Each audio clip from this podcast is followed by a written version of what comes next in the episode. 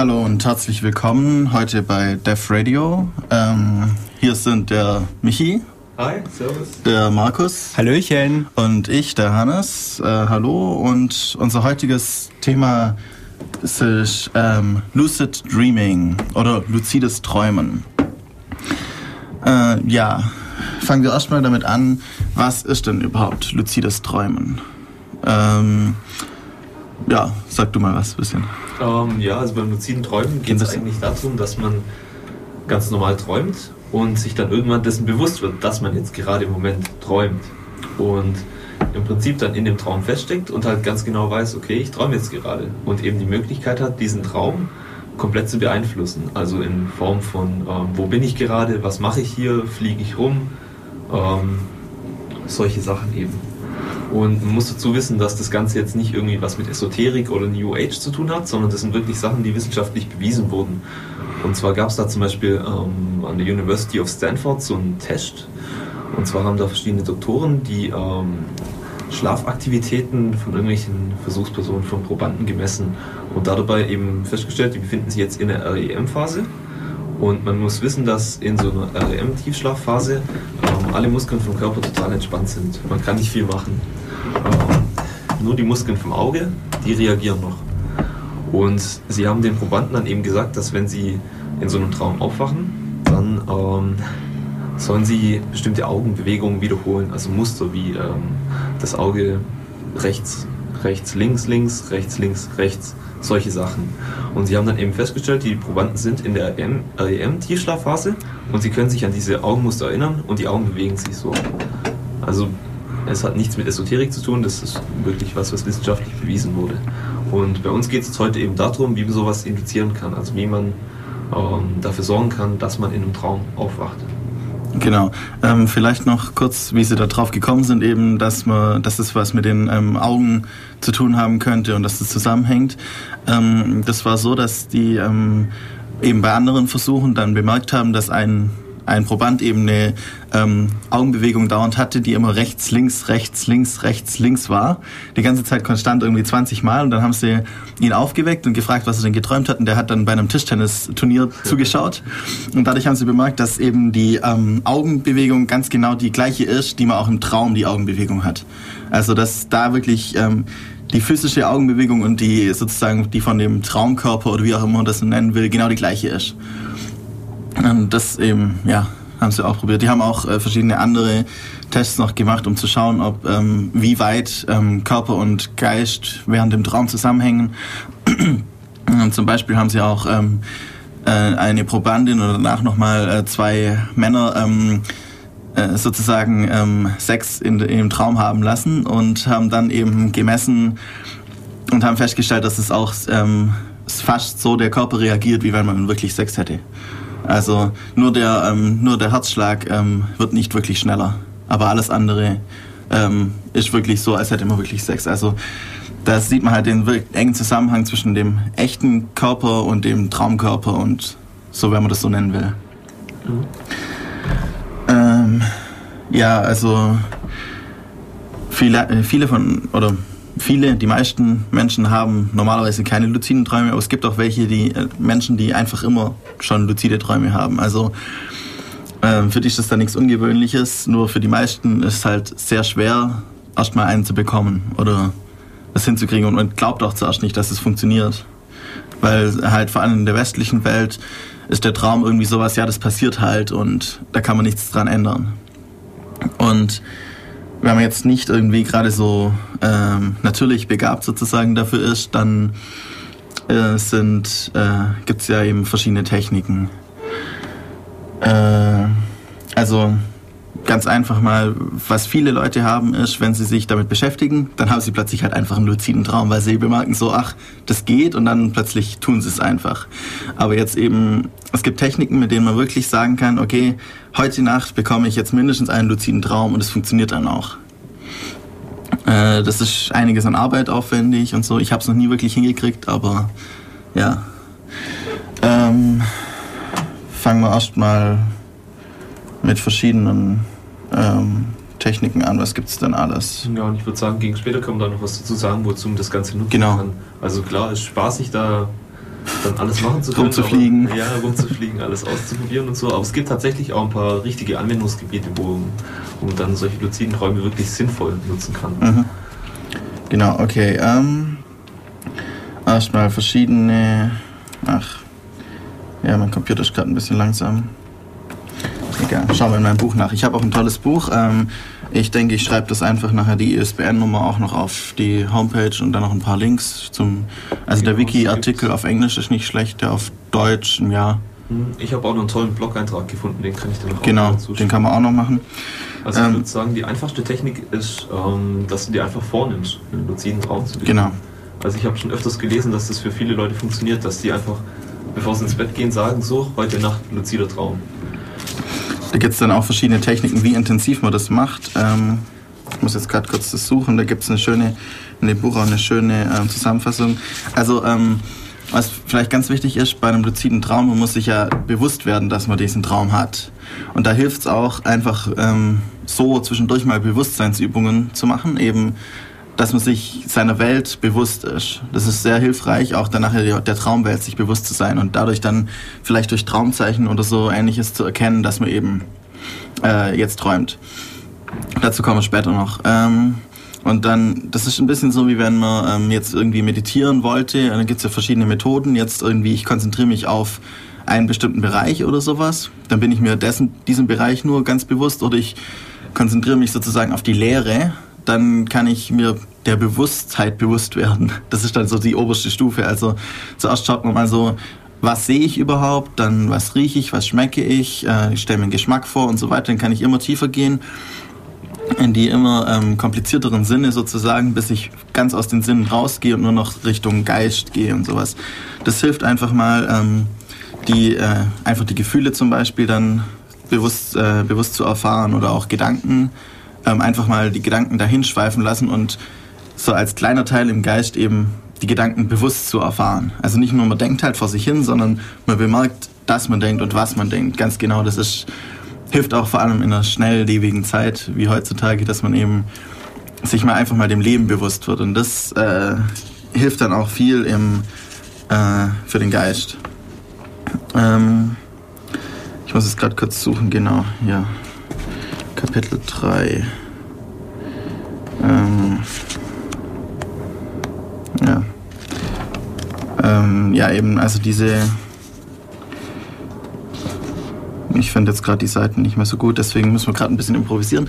Ähm, also, äh, ja, wenn ich mir das vornehme, da gibt es verschiedene Möglichkeiten. Entweder ich mache es eben einfach nur so, ja, ich nehme jetzt vor, dass ich jetzt eben äh, aufwache, oder ich kann auch das noch ein bisschen intensiver machen und mich äh, fast so, wie wenn ich in eine Meditation gehe, in den, äh, gehe in den Schlaf rein ähm, denken. Also ich versuche... Ähm, äh, wenn man meditiert, versucht man ja irgendwie den Körper zu entspannen, zu beruhigen, je nachdem, was man will, entweder die Gesang Gedanken einfach ähm, weglaufen zu lassen, dass sie eben nie mehr kommen. Also nicht irgendwie die Gedanken wegdrücken, sondern einfach nur, ach, das war ein Gedanke, ist ja auch egal. Also den einfach wegfließen lassen und dann ähm, behindert er einen nicht mehr, dann diese, dieses Nichts sozusagen in der Meditation zu finden. Und statt dann eben wach zu bleiben in diesem Zustand, versucht man in dem, im Geist wach zu bleiben, aber den Körper wirklich einschlafen zu lassen. Und äh, dann, das nennt man Wake-Induced Lucid Dreaming, also direkt vom Schlaf beeinflusst. Das ist ähm, nochmal ein bisschen schwerer jetzt, halt einfach zu sagen, ja, ich will jetzt einen luziden Traum haben und dann funktioniert es hoffentlich oder so. Sondern ich ähm, gehe sozusagen direkt vom Wachzustand in den luziden Traumwachzustand. Und mein Körper schläft nur ein. Das ist, ja, ähm, ziemlich kompliziert. Ich habe es mal fast hingekriegt. Also dann ist halt das Problem, ähm, dass man dann manchmal wirklich einschläft und sich dann eben wach zu halten im Geist. Das ist ja nicht unbedingt immer so leicht. Ähm, Also ich, ähm, eine der einfachsten Sachen, wo ich bis jetzt gelesen habe, war, ähm, dass man erstmal anfängt, sich an seinen Traum zu erinnern. Bei vielen Ja. Leuten geht es auch so, sie haben einen luziden Traum und erinnern sich einfach nicht mehr dran. ja, Im Prinzip träumt man auch jede Nacht. Bloß die wenigsten erinnern sich wirklich daran. Mhm. Und deswegen sollte man damit anfangen, erstmal seine Träume aufzuschreiben. Also gleich nachdem man aufwacht, sofort aufschreiben, was passiert ist. Weil schon nach den ersten ein, zwei Minuten ist wieder weg. ja. Ähm, ich wollte mal aus meinem eigenen Erfahrungsschatz berichten. Also äh, laut Wikipedia hat man so zwischen 5 und 7 REM Schlafphasen pro Nacht und innerhalb einer solchen Schlafphase treten mehrere Träume auf. Und mittlerweile kann ich es auch aus meinem eigenen Erfahrungsschatz bestätigen. Es passiert mir manchmal, dass ich morgens aufwache und gar nicht weiß, was die Nacht überhaupt passiert ist. Aber irgendwann mal im Verlauf des frühen Vormittages kommt ein Event, das mich an meinen Traum erinnert, weil es so ähnlich passiert ist. Und erst in dem Moment wird mir eigentlich bewusst, dass ich geträumt habe. Ja, das Und passiert oft. Also mir jetzt persönlich auch. Das ist am geschicktesten und dann eben aufschreiben. Es wird, erst, es wird erst nach dem Aufwachen bewusst, was man eigentlich geträumt hat. Ich kann meistens nicht den ganzen Traum rekonstruieren. Mittlerweile habe ich es auch so, ich schlafe sehr unruhig und wache auch ein paar Mal pro Nacht auf. Und je stärker dieser Wachzustand wird, das heißt, wenn ich wirklich am nächsten Morgen wenn mir am nächsten Morgen bewusst ist, dass ich wach gewesen bin, mhm. kann ich während dieser Wachphasen auch meistens einen Traum rekonstruieren. Ja, ähm, man wacht normalerweise mehrmals pro Nacht auf, ohne sich daran zu erinnern. Also so zehnmal aufwachen in der Nacht ist nicht, äh, nicht ungewöhnlich, nur normalerweise erinnert man sich nicht daran. Wenn man dann eben mhm. unruhigen Schlaf hat, dann ähm, heißt das, dass man mehr aufwacht, als normalerweise ist und eben dann sich daran erinnert eben. Was auch noch interessant ist, wäre mal die Frage, wie man eigentlich einen Traum von der Realität unterscheidet. Und für jemanden wie mich, der sehr viele Albträume hat, ist es wichtig, dass man auch einfach Angst abschüttelt und am nächsten Morgen rauszubekommen, ist das jetzt gestern wirklich passiert oder war das jetzt nur eine Nacht gewesen? Ja. Und dabei habe ich folgende Beobachtung gemacht. Träume für mich sind dadurch typisch, dass man im Traum Emotionen hat. Man hat Angst, man freut sich. Und diese Emotionen sind unabhängig davon, wie stark das Event ist, ja aussieht, sind immer ganz stark. Ich schaue, ich schaue in, äh, ich schaue in irgendeinem verknobelten Ast, erkenne darin etwas Gruseliges und verspüre sofort ein extrem starkes Gefühl der Angst. Es mhm. gibt in diesen Emotionen eigentlich keine Abstufung, sondern sie, sondern sie sind sofort da und sie sind durchschlagend. Sie fordern etwas. Und das ist etwas, was den Traum von der Realität unterscheidet. Die Stärke der Emotionen, die ich erlebe. Und das hilft mir auch am nächsten Morgen wieder auseinander zu klamüsern, war das jetzt ein Traum oder nicht. Ja, das, da kommen wir jetzt gerade auf die Traumzeichen, die man eben, also wenn man jetzt äh, sich immer wieder an die Träume erinnert, dann kann man sich aufschreiben, was ähm, träume ich denn eigentlich? Was habe ich geträumt? Ich habe ähm, zum Beispiel irgendwie, ja, ich bin dort rumgegangen, dann äh, kam irgendjemand, hat mich verfolgt, dann äh, bin ich da plötzlich woanders gewesen, in einem Wald, was weiß ich, irgendwie sowas. Und dann ähm, zum Beispiel bei mir sind äh, Traumzeichen eben, dass ich fliegen kann. Teilweise, das ist so das Bekannteste, dass ich ähm, teilweise Magie machen kann, äh, aber bei allem äh, gibt es immer äh, oder relativ oft eben diesen Druck, dass es nicht funktioniert so wie ich will. Ich weiß, ich kann es eigentlich, aber trotzdem ähm, zum Beispiel, wenn ich irgendwie weglaufen will, ähm, ich laufe weg und laufe immer schneller, aber trotzdem bleibe ich einfach nur stehen fast. So diese Zähigkeit. Genau, diesen gleichen Druck kann ich bestätigen. Ich habe ja oft so äh, Verfolgungswahn im Traum mhm. und es ist immer so dieses Gefühl der Ausweglosigkeit. Es geht in fünf Richtungen, man kann sich nicht bewegen. Oder genau. zumindest passiert nichts. Ja, man bewegt sich und alles, aber es äh, ist sehr zäh. Eben, und solche Traumzeichen, die kann man dann ähm, rauskristallisieren, wenn man sich ein Traumtagebuch äh, aufschreibt und dann immer bemerkt, okay, in jedem zweiten Traum kommt genau dieses, dieser Moment vor. Und den kann ich mir jetzt aufschreiben. Den schreibe ich mir auf eine extra Seite. Irgendwie, dann gibt es dann verschiedene Leute, die sagen, ja, den muss man jetzt ganz schön gestalten und so. Und man muss das als Ritual machen, auch dieses ganze ähm, Traumtagebuch. So irgendwie jeden Morgen nach dem Aufstehen, bevor ich den Kaffee trinke, schreibe ich erstmal das rein. Und ähm, dann, wenn ich dann eben so eine Liste an Traumzeichen habe, kann ich anhand der Traumzeichen wieder erkennen, dass ich jetzt träume. Das heißt, wenn ich mir bewusst bin, ja, wenn ich mich nicht fortbewegen kann, das ist in der normalen Welt nicht so, das ist nur in der Traumwelt so. Das heißt, ich muss jetzt träumen. Oder ähm, ich, ich kann Magie, ich, äh, ich kann irgendwelche Sachen einfach nur mit meiner Gedankenkraft irgendwie hochheben, verformen, was ist ich. Solche, solche Sachen, die kann man sich dann eben bewusst werden im Traum. In dem Moment muss ich das direkt mal weiterfragen. Es ist mir schon passiert, dass ich in eine, dass ich in eine dieser Verfolgungsvorstellungen in den Wachzustand übergegangen bin und der Kopf fragt jetzt, wie geht es denn jetzt weiter? Und jetzt, und jetzt stehe ich da in dieser, dieser, in dieser Situation mit dem Gefühl von Angst und ich frage mich jetzt, ja, ich bin jetzt zwar wach und kann jetzt steuern, aber was soll ich jetzt damit anfangen? Ich meine, in welche Richtung willst, willst du es dann denken? Welchen Vorteil bringt es dir? Ähm, du kannst, du hast eben dann auch die Möglichkeit, verschiedene, also hast verschiedene Möglichkeiten. Du kannst dich deiner Angst stellen, ähm, je nachdem, wie gut es halt funktioniert. Ähm, du kannst ähm, also im, im Traum bist du Gott und noch mehr, eigentlich. wenn du dir dessen bewusst bist. Du kannst deine gesamte Traumwelt einfach so verändern. Und deswegen, ja, kannst du einfach tun, was du willst. Ähm, vielleicht kommen wir da nachher noch mal ein bisschen mehr dazu. Da gibt es verschiedene Techniken, wie du dann eben auch in andere Welten rutschen kannst oder so. Ähm, müssen wir bei einem luziden Traum auch von einem Tagtraum reden oder reden wir ausdrücklich von einem Nachttraum? Ähm, Weil in dem Moment, wo du in eine Wachphase trittst, kann sich ja der Traumzustand ändern. Ja, also normalerweise sind luzide Träume eigentlich die Träume, die während der richtigen REM-Phase im Traum passieren. Mhm. Ähm, also während dem Schlafen. Ein Tagtraum ist ja eher so ein, ähm, ich hock mich halt hin, entspann mich und mein Geist fängt an zu laufen. Ähm, das ist ja nicht, der Körper schläft dann ja nicht. Also. Ähm, diesen, diesen Tagtraumübergang kriegst du auch in einem Nachttraum rein. Und zwar ähm, habe ich es gehabt, ich habe mich etwas auf etwas riesig gefreut, das am nächsten Tag passieren sollte. Und diese starke Emotion ist halt nachts in die Schlafend reingegangen und hat sich in dem Traum wieder gehagelt. Das heißt, in dem Moment, wo ihr, ja. wo euer Kopf stark arbeitet, wo ihr Wünsche und Vorstellungen habt, wird es auch in Träumen verarbeitet. Sowieso. Also und ich glaube, das ist eine der Steuerungen, einer der Steuerungsmechanismen für einen luziden Raum. Wenn euer Kopf sowieso Gedanken abarbeiten muss, dann gebt ihm einen Gedanken, den er in der Nacht abarbeiten soll. Genau. Das ist eben dieses ähm, aus dem Wachzustand heraus eben sich vornehmen, ich träume jetzt einen luziden Traum genau über dieses Thema. Das kann ich auch machen eben. Also nicht nur, ich, ich habe jetzt einen luziden Traum, sondern ähm, es geht genau um dieses Thema. Und also das ist äh, auch eine echt Möglichkeit. Zum Beispiel, ich habe am ähm, nächsten Tag einen Vortrag und ich habe den Vortrag schon 500.000 Mal für mich vorgetragen, habe aber trotzdem noch Angst. Das heißt, ich stelle mir in dem ja, jetzt kommen wir schon fast wieder zu den, schon zu den Anwendungen. Das ist ein bisschen blöd, aber egal. Ähm, ich stelle mir dann eben vor, wie ich das vor einem riesengroßen Raum mache, wo alles voll ist und übe dort so lange den Vortrag, bis ich ihn kann. Und dann habe ich auch nachher im, äh, in echt nachher keine Probleme mehr, weil ich eben dann mir so dieses Gefühl der Angst oder sowas im Traum schon vorstellen kann und dann einfach wegdenken kann. Und dann ist es nicht mehr da und es läuft. Sag mal, Jungs, so eine ganz neugierige Frage. Habt ihr jemals einen Traum mit Personen gehabt, bei dem ihr gesehen habt, dass die Personen gealtert sind?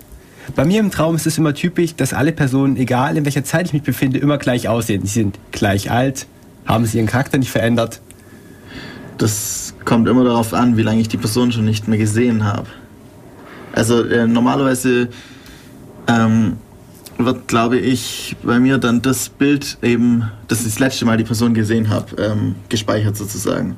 Das, ähm, also ein Traum ist ja eigentlich, ähm, wenn ich wach bin, dann habe ich äußere Einflüsse in meinem Gehirn. Das verarbeitet mein mhm. Gehirn, daraus ziehe ich Schlüsse, dadurch formt sich mein Ich und äh, das, wie mein Ich denkt. Ähm, wenn ich dann im Traum oder halt in so einer Dämmerschlafphase bin schon, also Tagtraum, ähm, dann nehme ich weniger von außen an und wenn ich wirklich schlafe, nehme ich gar keine Signale mehr von außen an und mein Gehirn produziert meine eigenen Signale und da ist eben also mein eigenes, meine eigene Welt. Und dadurch, dass es eben keine, keinerlei Einflüsse gibt, nimmt es halt den letzten Zustand, den es von bestimmten Dingen einfach kennt. Wenn du sagst, es nimmt keine Signale mehr von außen an, sollten wir mal drüber reden, wie man eigentlich wieder wach wird. Ähm, das sind dann. Das, darüber muss man sich im Prinzip erstmal gar keine Gedanken machen, weil die meisten Leute, wenn sie einen luziden Traum haben, sind dann so aufgeregt, ja. dass sie es jetzt geschafft haben, dass sie dann gleich aufwachen. Also ja, genau. Ähm, starke Gefühle, die ähm, ungewöhnlich sind, ähm, oder auch eben starke Geräusche. Eben zum Beispiel ein Wecker ist ja eben, hat ein penetrantes Geräusch, das dich stört normalerweise im Schlaf. Irgendwie jetzt, wenn die ganze Zeit irgendwo ein Fluss ist und der fließt halt die ganze Zeit weiter, dann ist das auch vielleicht relativ laut, aber es stört nicht. Aber sobald es nicht mehr, also sobald es ein Eindruck ist, der dich warnt, normalerweise, sowas in der Art. Oder wenn du halt genug geschlafen hast schon. Das gibt es ja auch nach irgendwie, du kannst halt nur so und so viele Stunden am Stück schlafen, danach ähm, will dein Körper einfach nicht mehr. Ja, wieder eine Wissenschaft für sich. Also ich kann sagen, ich schlafe zurzeit nachts mit Oropax, was dazu führt, dass ich morgens meistens meinen Wecker verschlafe. Aber die Tatsache, dass mir morgens der Straßenlärm nicht mehr auf den Sack geht, führt, führt dazu, dass ich länger durchschlafe. Das Schlafen ist erholsamer und ähm, weil ich weniger aufwache, werden mir weniger Träume bewusst. Aber gesamt fühlt sich meine Nacht eigentlich angenehmer an. Ja, also ähm, wenn man nicht gestört wird im, im Schlafen, ist das ganz klar besser. Also es gibt so ein paar Techniken, um im luziden Raum wenn man kurz davor aufzuwachen, um das dann doch noch in den Griff zu bekommen. Und eine, die wohl recht gut funktioniert, ist, dass man sich in eine, wie eine Pirouette dreht, im Kreis dreht. Eine andere Sache wäre Hände reiben. Das funktioniert wohl auch besonders gut. Das sind solche Sachen, wo sich der Körper dann wohl wieder beruhigt, ähm, dass du eben doch nicht aus diesem luziden Traum aufwachst. Und es gibt natürlich auch die Möglichkeit, genau das Gegenteil zu machen. Du schläfst aus dem luziden Traum wieder ein. Also du, du gehst wieder raus in den Schlafzustand. Ähm, und dazu kannst du dann eben, hilft es bewusst zu sagen, dass ich, ich träume, ich träume, ich träume. Eventuell sogar es laut zu sagen im Traum. Ich hätte jetzt eigentlich erwartet, dass nach jeder REM-Phase ein kurzer Wachzustand kommt.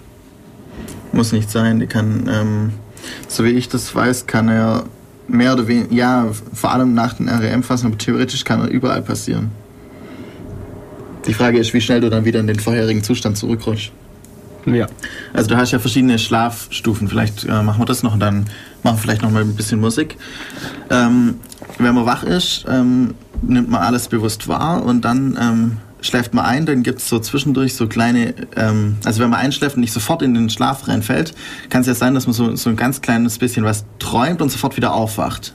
Ich weiß nicht, wie weit ihr das habt. Also ich habe das öfters mal, dass ich halt so irgendwie so eine ein paar Sekunden lang nur was träume, dann sofort wieder aufwach ähm, und dann das zwei, dreimal passiert, bevor ich dann wirklich einschlafe. Das passiert mir ab und zu mal im Hörsaal und das, Witzige, und das, Zum Beispiel im Hörsaal. Genau, und das Witzige dabei sind die Aufwachmomente, wo ich immer gleich hochschrecke. Ja. Die sind sehr abrupt. Ja, also das, äh, wenn man gerade im Hörsaal zum Beispiel jetzt aus Versehen einschläft, dann ähm, fällt mir oft auch, oder aus dem Tutorium oder was weiß ich was, wenn man ein bisschen zu lange abends weg war, dass man dann eben... Ähm, Diese Euphemismen immer. Was? Ja, ein bisschen zu lange weg war. Ein bisschen ja, es, war, es waren nur so zwei, drei Stunden zu viel. Ähm, Ach, das oder, war oder auch gar nicht geschlafen, das ist mir auch schon passiert. Aber ähm, wenn ich dann eben aufwache, dass ich dann eben in einem... Ähm, eben plötzlich ist der gesamte Aus, äh, Eindruck der äußeren Welt viel lauter. Das ist mir schon aufgefallen. Also dann irgendwie vorne redet halt der Tutor oder der Dozent irgendwas und ich schlafe ein, zwei Sekunden später wache ich wieder auf und es ist viel lauter, doppelt so laut als vorher. Ähm, ja, aber das, das wollte ich eigentlich gar nicht sagen. Also, ähm, wenn ich dann einschlafe, falle ich zuerst normalerweise in eine Tiefschlafphase. Das heißt, ähm, ich atme ganz ruhig, ich habe keine, eigentlich keine Augenbewegungen. Das ist ähm, das, äh, wo mein Geist auch nahezu nichts tut. Also das kann man nachmessen, da, da passiert eigentlich nichts im Körper. Und dann langsam, nach einer Weile, das ähm, rutsche ich dann in die REM-Phase. Ähm, und dort bleibe ich, also wie war es, ich glaube nach 90 Minuten ungefähr passiert die erste REM-Phase. Und dort ähm, bleibe ich dann in einem, ähm, ungefähr 10 Minuten. Das ist dann da, wenn ich eben meine Augen bewege, wenn ich lebhaft träume. Es gibt auch Träume in, den, in der Phase davor, aber die passiert nicht, äh, die sind oft nicht so stark oder es ist sehr ähm, schwer, da irgendwas rauszukriegen. Also es gibt auch fast keine luziden Träume, die in dieser, ähm, in dieser Tiefschlafphase sozusagen sind. Wenn man in der Tiefschlafphase aufgeweckt wird, dann ist man sehr desorientiert, weil man eben, ja, man ist aus dem, aus dem Nichts sozusagen wieder plötzlich in der realen Welt. Und ähm, nach der REM-Phase geht man normalerweise wieder zurück in diese äh, Tiefschlafphase. Es kann sein, dass man da aufwacht, ja. Das ist gut möglich. Ähm, und diese Phasen wiederholen sich ungefähr siebenmal oder so in einem normalen Schlaf. Ähm, wobei der Abstand zwischen den REM-Phasen kürzer wird und die REM-Phasen länger werden. Das heißt, am Schluss träume ich am meisten, und kurz bevor ich aufwache. Und je nachdem, wann ich dann aufwache, eben komme ich eben aus dem Tiefschlaf. Ähm, dann hilft vielleicht auch der Wecker nichts. Oder wenn ich immer gleich schlafe, also ich gehe immer um elf ins Bett und stehe um sieben auf oder sowas in der Art, oder um sechs, dann ähm, passt sich auch mein Schlafrhythmus eventuell so an, dass es eben, dass ich vielleicht immer erst um zehn nach sechs aufwache, aber dann ist eben meine REM-Phase gerade. Und dann wache ich halt erst richtig auf. Sowas in der Art, das kann passieren. Ähm, Generell muss man sagen, dass euer Schlaf überhaupt sehr anpassbar ist, je nachdem, wie stark ihr körperlich regenerieren müsst, je nachdem, was der Kopf verarbeiten muss. Und auch die Schlafphasen sind sehr unterschiedlich. Es gibt viele Länder, in denen Schlafentzug heutzutage noch ein bewährtes Folterinstrument ist. ja, sogar mehr. sehr viele. Ähm, und man muss sagen, euer Körper hat, je nachdem, was er zu verarbeiten hat, unterschiedlichen Bedarf nach Schlafphasen. Und er nimmt sich diese Schlafphase raus, die er aktuell am meisten braucht. Interessant war noch das Experiment eines Wissenschaftlers mit Ratten. Er hat mehrere Ratten in den Käfig eingesperrt, hat ein Geräusch gegeben und wenn, dann sollte die Ratte zum anderen Käfigende laufen. Wenn nicht, hat sie einen Elektroschock versetzt bekommen. Wenn die Ratte das schnell genug geschafft hat, ist sie sogar ohne Schock ausgekommen. Als Vergleichsgruppe dazu wurden Ratten im Käfig eingesperrt, die prinzipiell immer den Elektroschock versetzt haben, versetzt bekommen haben. Und man hat nachher die Gehirnströme der Ratte gemessen, hat festgestellt, die Ratten, die gelernt haben, den Elektroschocks zu entgehen, hatten viel längere REM-Phasen. Ihr Körper hatte einfach mehr Bedarf danach, die Ereignisse vom Tag zu verarbeiten. Mhm. Ja, also klar, ähm, es ist ja auch nicht wirklich gesund, länger als, was weiß ich, 24 Stunden oder sowas in der Art wach zu bleiben am Stück. Also normalerweise hat man ja eben diesen Rhythmus so, Sie haben herausgefunden, dass es ungefähr sieben Stunden Schlaf pro Tag sind. Nicht, nicht wie man sagt, ja acht Stunden, sondern ähm, so Also einen kleinen Moment mal. Also das Schlafen an sich ist eine Wissenschaft, über die sind sich die Leute uneinig. Ich, ja. ziti ich, ich zitiere mal Napoleon. Vier Stunden schläft ein Mann, fünf die Frau und sechs ein Narr. Aber man sagt über Napoleon, dass er wohl tagsüber ein paar Mal kurzzeitig auf dem Pferd eingenickt sein soll. Ja. Äh, ich habe das mal ausprobiert, einfach nur nachts sechs Stunden schlafen und dazu zwei 20 Minuten Nickerchen am Tag. Es fühlt sich auch unglaublich gut an, dann mit einer Gesamtsumme von sieben Stunden Schlaf auszukommen. Mhm. Für jemanden wie mich, der, wenn er am Stück schläft, acht Stunden schläft. Also, wie man Schlaf gestaltet, ist eine Wissenschaft für sich. Ja, das stimmt. Klar, es gibt auch dieses berühmte Powernapping und ähnliche Sachen, aber einfach nur so im Durchschnitt schlafen äh, Menschen, ich glaube, das war eine amerikanische Studie, also so knappe sieben Stunden. Ähm, ich weiß nicht, ob da Tagesnickerchen noch eingerechnet waren oder sowas, aber ähm, normalerweise hat man das halt pro Tag. Und wenn man jetzt eben ähm, mal einen Tag lang eben gar nicht schläft, also ich habe auch schon mal irgendwie dann so 43, 44 Stunden am Stück, wenn man dann irgendwas noch organisiert und dann fest hat und der die ganze Zeit wach sein muss, abbauen und abends dann nochmal irgendwas, dann ist man halt schnell mal 44 Stunden oder sowas auf der Beinen. Also das müsste mein Rekord irgendwie sein. Und dann schlafe ich auch mal ähm, länger und aber das dann meistens auf zwei Tage verteilt, bis ich mich wieder erholt habe. Komplett. Um mal hier noch ein Stück in die Biologie reinzugehen, sollten wir das Melatonin erwähnen. Das Melatonin ist ein Schlafhormon. Ihr spürt es eigentlich dadurch, dass ihr müde, äh, träge und schläfrig werdet. Es, führt, es fährt die Körperfunktion runter und wird bevorzugt in der Nacht ausgeschüttet. Und eigentlich sollte man zu dem Zeitpunkt, wo Melatonin in Massen ausgeschüttet wird, schlafen, weil ansonsten der Schlaf sehr unerholsam wird. Ja. Und eben, wenn man das nicht macht, dann putscht man sich durch irgendwelche Drogen wie Kaffee oder so auf. am besten, am leichtesten. Genau, also Koffein hat an sich ganz lustige Wirkung. Ich habe mal versucht, damit wach zu bleiben. Und ihr kennt es sicherlich, wenn man durch Schlafentzug Kopfschmerzen hat und der Körper brüllt, ich habe eigentlich gar keinen Bock mehr. Habe mir massenhaft Koffeintabletten reingeworfen, habe festgestellt, die Kopfschmerzen gehen nicht weg, aber ich kann jetzt nicht mehr einschlafen. Verdammt nochmal. Das ähm, kommt auch immer darauf an, auf die Person, wie sie auf eben sowas reagiert. Ähm, das kann man vielleicht erwähnen. Ich war in der Apotheke Koffeintabletten kaufen und ich komme ich komm dazu an, dass der Klugscheißer, schönen guten Tag, ich hätte gern ein oral, oral einzunehmendes Koffeinpräparat. Der Apotheker grinst mich an, Du brauchst nicht zu denken, dass es dir beim Studium hilft. Wie viel brauchst du? Und ja. im Prinzip kann man sagen, dass Koffein zwar diesen Einschlafzustand verhindert, aber die Konzentration senkt und müde fühlt ihr euch immer noch. Ja, also es, ähm, ich habe auch mal zum Spaß eine Koffeintablette genommen und ich habe halt bemerkt, dass ich dann irgendwie so ähm, mich gefühlt habe, wie wenn ich einen Adrenalinausstoß hätte. Wahrscheinlich hatte ich dann auch einen, aber ähm, konzentrieren, viel mehr kann man sich trotzdem nicht wirklich. Also, ja. Also ich persönlich auf jeden Fall nicht. Ähm, vielleicht machen wir wirklich mal kurz Musik. Ähm, wir haben jetzt schon eine halbe Stunde am Stück geredet. Äh, ja, ähm, das heut, heute ähm, haben wir sogar zum Thema passende Musik. Und zwar ähm, von JT Bruce ähm, das Album The Dreamer's Paradox. Das ist ein Instrumental-Album, Instrumental Rock irgendwie. Ich habe schon mal ähm, was davon gespielt gehabt, aber heute spielen wir jetzt mal nur aus diesem Album genau. Ähm, zuerst mal The Dreamers Overture.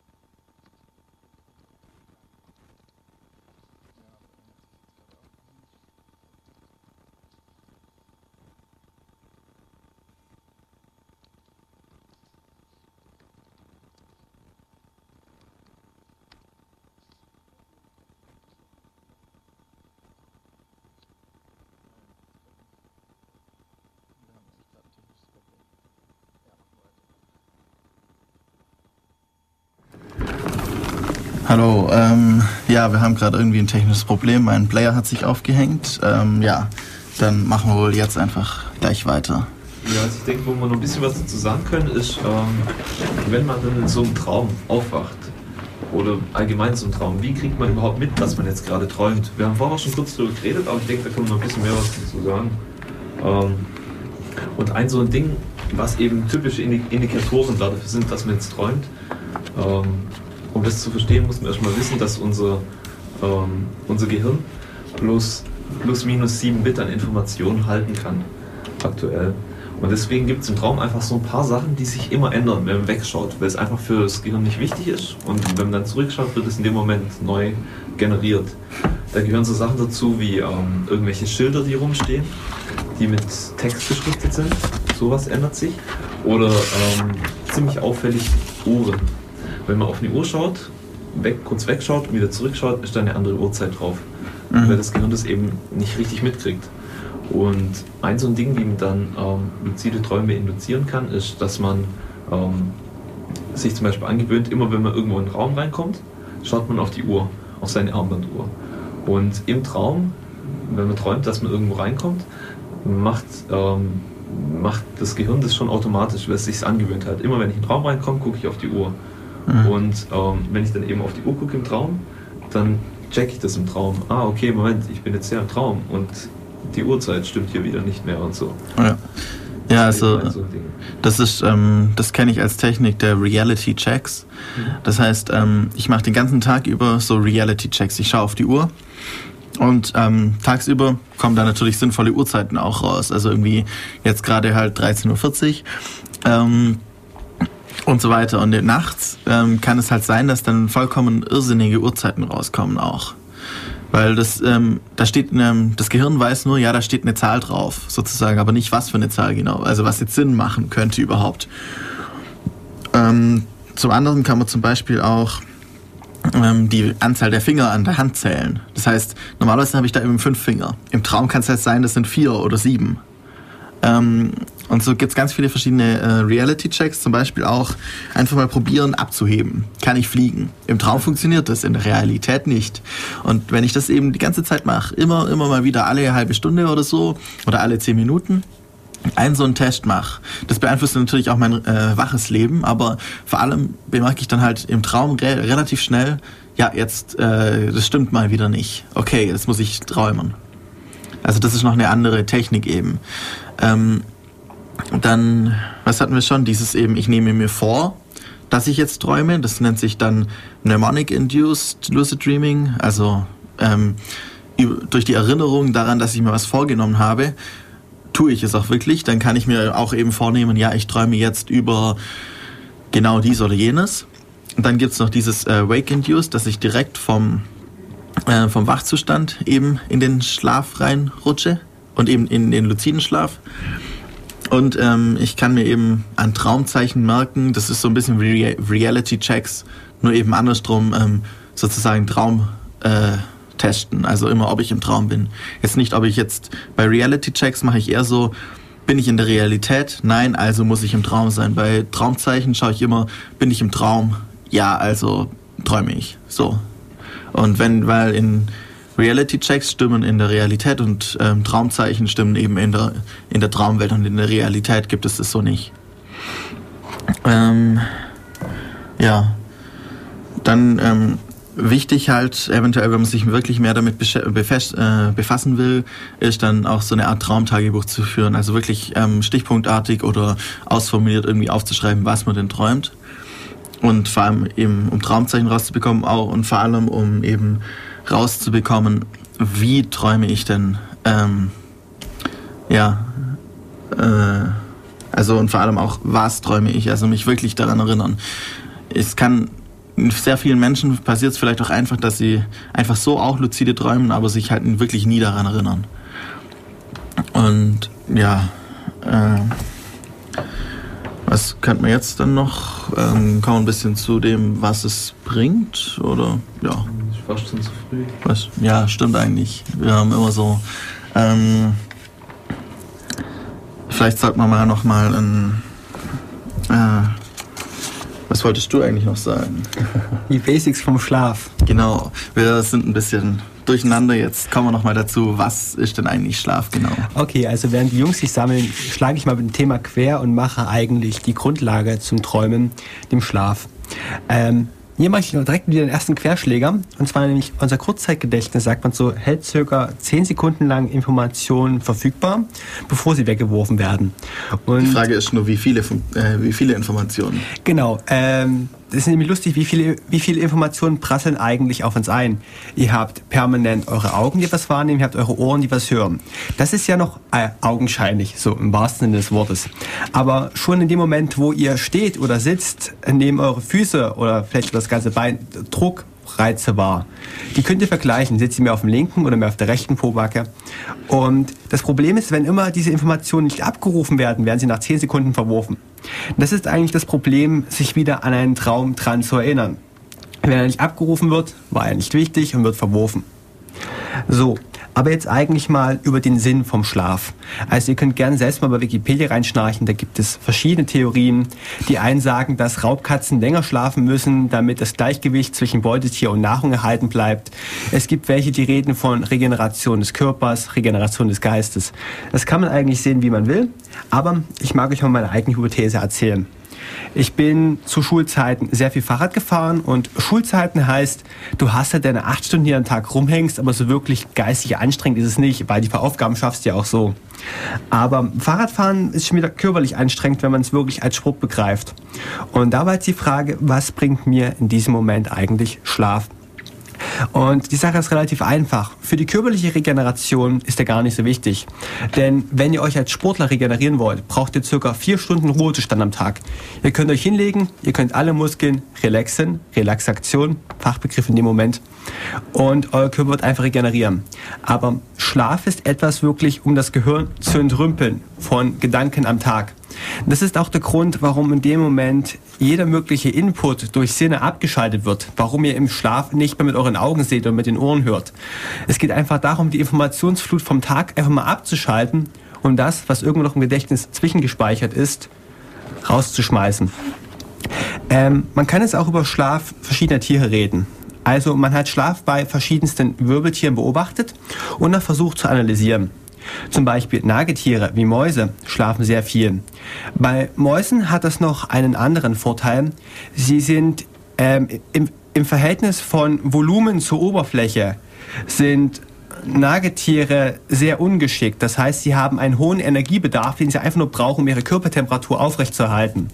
Währenddessen, wenn ihr euch einen Wal anguckt, das ist ein Riesenklumpen Fleisch, da dringt von innen nach draußen kaum Wärme, der wird kaum der wird, der wird wenig Energie brauchen, um sich selbst am Leben zu erhalten.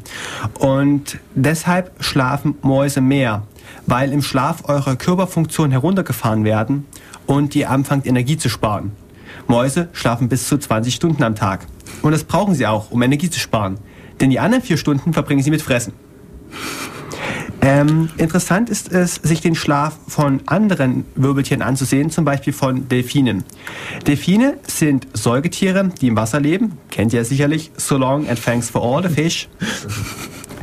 Und wenn der Delfin nach 20 Minuten nicht auftaucht, hat er ein kleines Problem mit seiner Luft. Deshalb sieht Schlaf bei Delfinen ganz anders aus. Delfine haben zwei Gehirnhälften, zwischen denen sie problemlos umschalten können. Das heißt, eigentlich legt sich immer nur die Hälfte vom Gehirn schlafen. Teilweise wird dabei auch ein Auge geschlossen. Solchen Schlaf hat man zum Beispiel auch noch bei Pinguinen beobachtet. Kaiserpinguine können mit einem, mit einem halben Auge, also mit einem Auge zu und einer halben Gehirnhälfte schlafen. Sie können aber auch mit beiden schlafen. Das ist ganz unterschiedlich. So, wir waren vorhin bei Träumen und haben ganz oft den REM-Schlaf erwähnt. Vielleicht sollten wir mal erklären, wie Schlaf wissenschaftlich analysiert wird. Es gibt dafür ein Schlaflabor. Ihr legt euch in ein Labor schlafen und werdet dann ganz viele Elektroden angeschlossen. Gemessen werden zum Beispiel mit dem EEG. Wie, was ist das? Elektronik? Äh. Ich weiß noch, EKG wäre Electronic Cardiogramm. Ja, und das ist ähm, eben das fürs Gehirn. mit dem EEG bekommt ihr kleine Elektroden auf den Kopf aufgesetzt, die ähm, wir wollten das nennen, Kapazitäten messen. Damit kann man Aussagen über Gehirnströme Ströme treffen.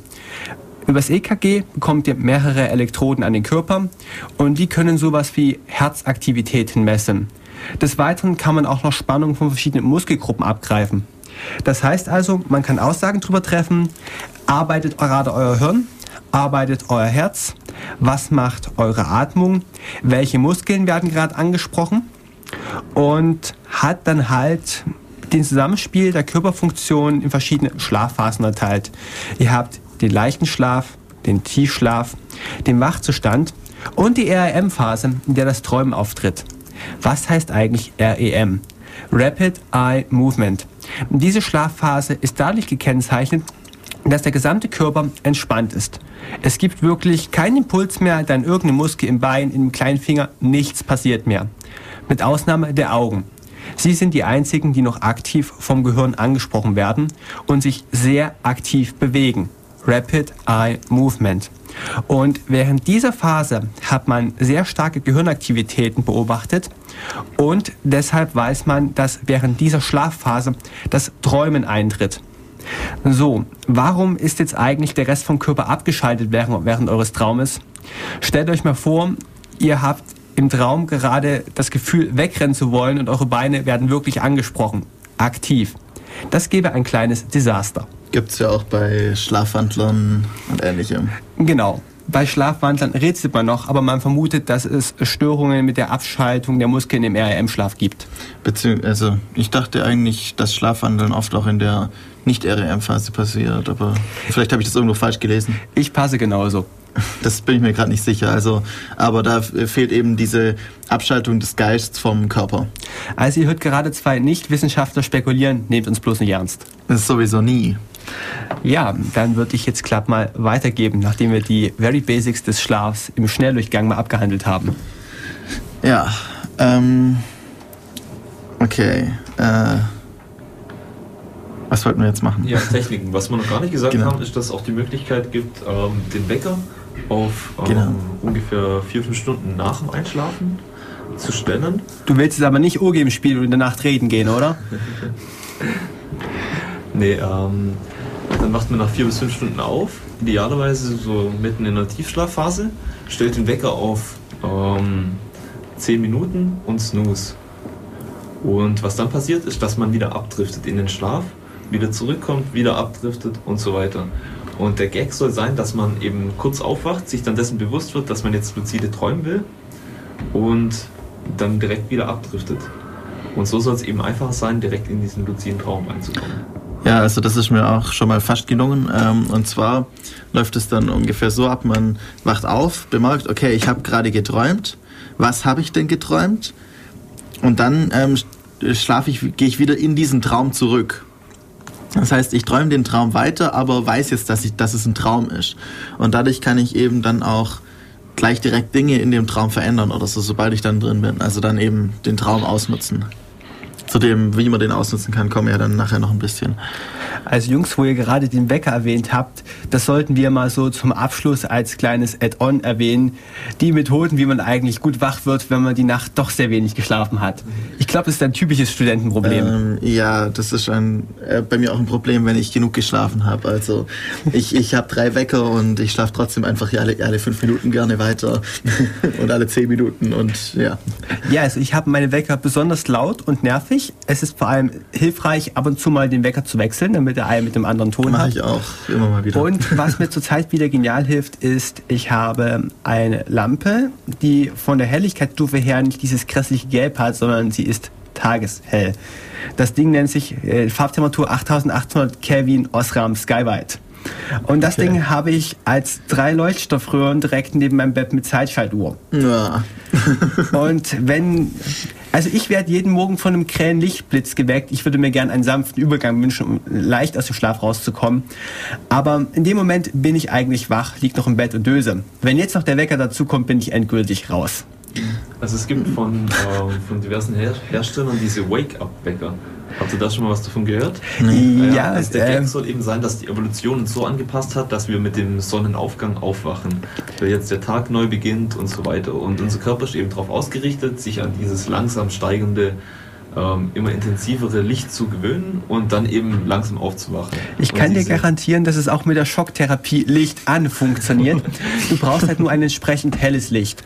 Und helles Licht heißt von unserem Körper nicht einfach, wir nehmen fünf Glühbirnen, sondern das ist wie beim äußeren Licht, lichtelektrischen Effekt, ihr braucht eine gewisse Farbe, damit es funktioniert. Mhm. Und nicht einfach nur so ein kleines lächerliches Gelb. Mhm. Ja, also diese Wake-up-Wecker, die gehen schon in die Richtung. Ähm, die versuchen das eben nachzubilden. Das Ganze fängt eben so an, dass die eine halbe Stunde vorher anfangen zu klimmen und dann immer heller werden. Und am Ende sind die wirklich, wirklich hell. Also wenn du so ein Ding mal gesehen hast, das sind auch wirklich solche genau. ja, Mordsdinger, die dann das ganze Zimmer ausleuchten. Und mhm. ähm, es soll wirklich helfen. Also Muss ich mir mal anschaffen. Also zumindest hilft dir die Helligkeit beim Aufstehen, aber diese Wegabwecker sind sündhaft teuer. Ich habe also baue ich mir selber ein. Genau, das ja, wird die Lösung sein. Klasse 120 Euro. Ja, abhängig von welcher Firma und ja. ob du noch zudem noch mit Musik und Vogelgezwitscher geweckt werden willst oder einfach nur Licht und tete, tete, tete. Ja. Mhm. Möchtest du nicht langsam mal etwas aus deinem Buch vorlesen? Ich zitiere mal kurz den Titel Exploring the World Lucid Dreaming. Auf Lucid Dreaming. Ja, das ist ähm, von einem äh, Forscher, ähm, der Doktor ist in Stanford University eben. Ähm, ja, äh, der hat dort einige Schlafversuche gemacht, weil er selber auch eben luzide Träume hat und so. Äh, jetzt muss ich mir nur überlegen, was ich denn mache. Vielleicht ähm, können wir dann fast schon übergehen zu dem, was für was benutze ich denn meinen Traum so als Einstieg. Weil hier hat es nämlich vorne dran so ein paar Geschichten, so ähm, was die denn getan haben mit dem, mit ihrem Traum. Jetzt muss ich nur kurz einen äh, suchen. Äh, ja, genau. Das ist ähm, ziemlich krass. Ich weiß nicht, ob das wirklich stimmt, aber äh, ja, so eine halbe Seite ungefähr lese ich jetzt einfach mal vor und dann machen wir noch mal Musik zum Einstieg und äh, ja. Also, I'm studying to become a professional musician, French horn, and I wish to remove my fear for, of performing in front of people.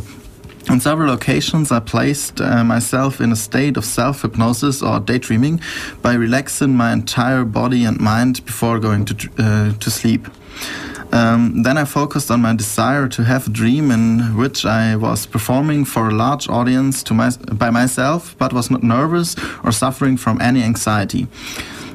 On the third night of this experiment, I had a lucid dream in which I was performing a solo re uh, recital without accompany, uh, accompaniment of um, at Orchestra Hall in Chicago. Um, I felt no anxiety regarding the audience, and every note that I played made me feel even more confident. I played perfectly a piece that I had heard only once before and never attempted to play, and the ovation I received added to my confidence. When I woke up, I made a, a quick note of the dream and the piece that I played. While practicing the day, I sight read the piece and uh, played it nearly perfectly. Two weeks uh, later, I performed. Uh, Shostakovich's Fifth Symphony with the orchestra. For the first time, nerves did not hamper my playing and the performance went extremely well. Also, ich sag's nochmal kurz auf Deutsch. Ähm, dieser äh, Mensch ähm, studiert eben Musik oder ähm, hat damals Musik studiert fürs äh, französische Horn und hatte eben immer Angst bei großen ähm, äh, Zuhörermengen. Und dann hat er sich eben versucht, immer in, über Tagträume und äh, Selbsthypnose in Zustände zu versetzen, in denen er eben keine Angst spürt, aber trotzdem ein, ein Stück spielt. Und einmal hatte er eben einen luziden Traum, in dem er ein Stück gespielt hat, das er vorher nur einmal gehört hat und noch niemals gespielt hat. Und das ähm, hat er einfach perfekt gespielt. Ähm, und ähm, der äh, Applaus hat ihn halt nochmal bestärkt. Und am nächsten Tag hat er dann eben sich das Stück angeschaut und hat es fast perfekt spielen können in der Realität.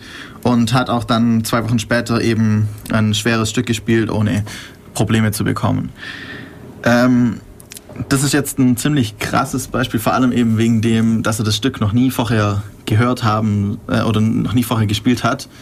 Aber ähm, es zeigt einfach, was möglich ist eventuell. Äh, ich hätte es gesagt, wir lassen das einfach mal ein bisschen wirken, spielen nochmal Musik und zwar eben auch wieder von JT Bruce, äh, Bruce Plunge into Hyper Reality.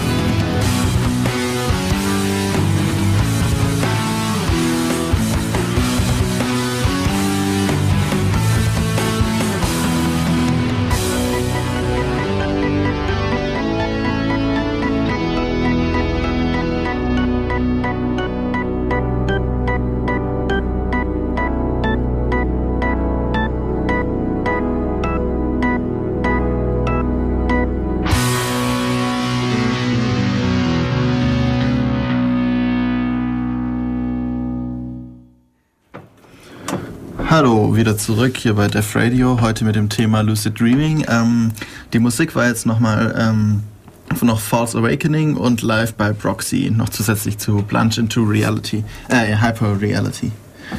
Ähm, okay. Machen wir weiter. Ähm, wir hatten ja vorher jetzt eben so als Einstieg ein bisschen, was man denn damit tun kann, eben dieses Beispiel von diesem Musiker. Und ähm, ja, jetzt fangen wir einfach mal an und sagen noch ein paar andere Möglichkeiten. Ähm, ja, also es gibt äh, einige Leute, die sich überlegt haben, auch zum Beispiel ähm, sportliche oder ähm, Bewegungsabläufe zu trainieren. Also zum Beispiel, wenn ich irgendwie für einen, was weiß ich, für einen Hochsprung brauche ich einen bestimmten Bewegungsablauf. Ähm, dazu brauche ich nicht irgendwie die Muskeln wirklich zu trainieren, das mache ich sowieso tagsüber, aber diesen Bewegungsablauf zu trainieren, das kann ich auch nachts machen. Das heißt, ich ähm, trainiere halt dann nachts immer diesen Bewegungsablauf, springe immer wieder. Ich kann ja einfach sozusagen in eine Endlosschleife reinträumen und das immer wieder bewegen, also immer ja, wieder machen. Der Körper, der kennt ja die physischen Eigenschaften, der weiß Genau. ja, wie er sich verhält und Genau. wie, was passiert, wenn er läuft und wenn er springt und so weiter. Genau. Und ähm, es gibt wohl ein paar Leute, die sich ähm, Skateboard fahren bzw. Surfen tatsächlich beigebracht haben, bloß durch luzides Träumen. Mhm. Ja, oder auch ähm, habe ich von jemandem gelesen, der hat ähm, ist, äh, Windsurfer und halt irgendwie war halt mit seinen Eltern im Urlaub und hat dann irgendwie den ganzen Tag an irgendeiner komischen Wende geübt und er hat es nicht hingekriegt und dann hat er im Traum halt weiter geübt und am nächsten Tag lief es aufs erste Mal ging es einfach und seitdem kann er es halt also sowas eben und das passiert manchmal auch einfach so, wenn man eben jetzt irgendwas trainiert und dann kann es wirklich einfach auch so passieren, ohne dass man es ähm, jetzt explizit sich ähm, herwünscht oder herträumt, dass man eben das wieder und wieder macht, auch im Traum. Also für alle die, die etwas lernen wollen, ohne zu träumen, es ist unmöglich, dass man Autofahren an einem Tag erlernt, Genau. weil es einfach zu viele Einflüsse sind. Dazwischen müssen ein paar Schlafphasen liegen, in denen das Gehirn das verarbeiten kann, was es gelernt hat. Man sagt so ungefähr 20 Minuten motorische Übung am Tag sind das Maximum, was das Gehirn verarbeiten kann. Dann braucht ihr einmal Schlaf, bevor ihr wieder üben könnt.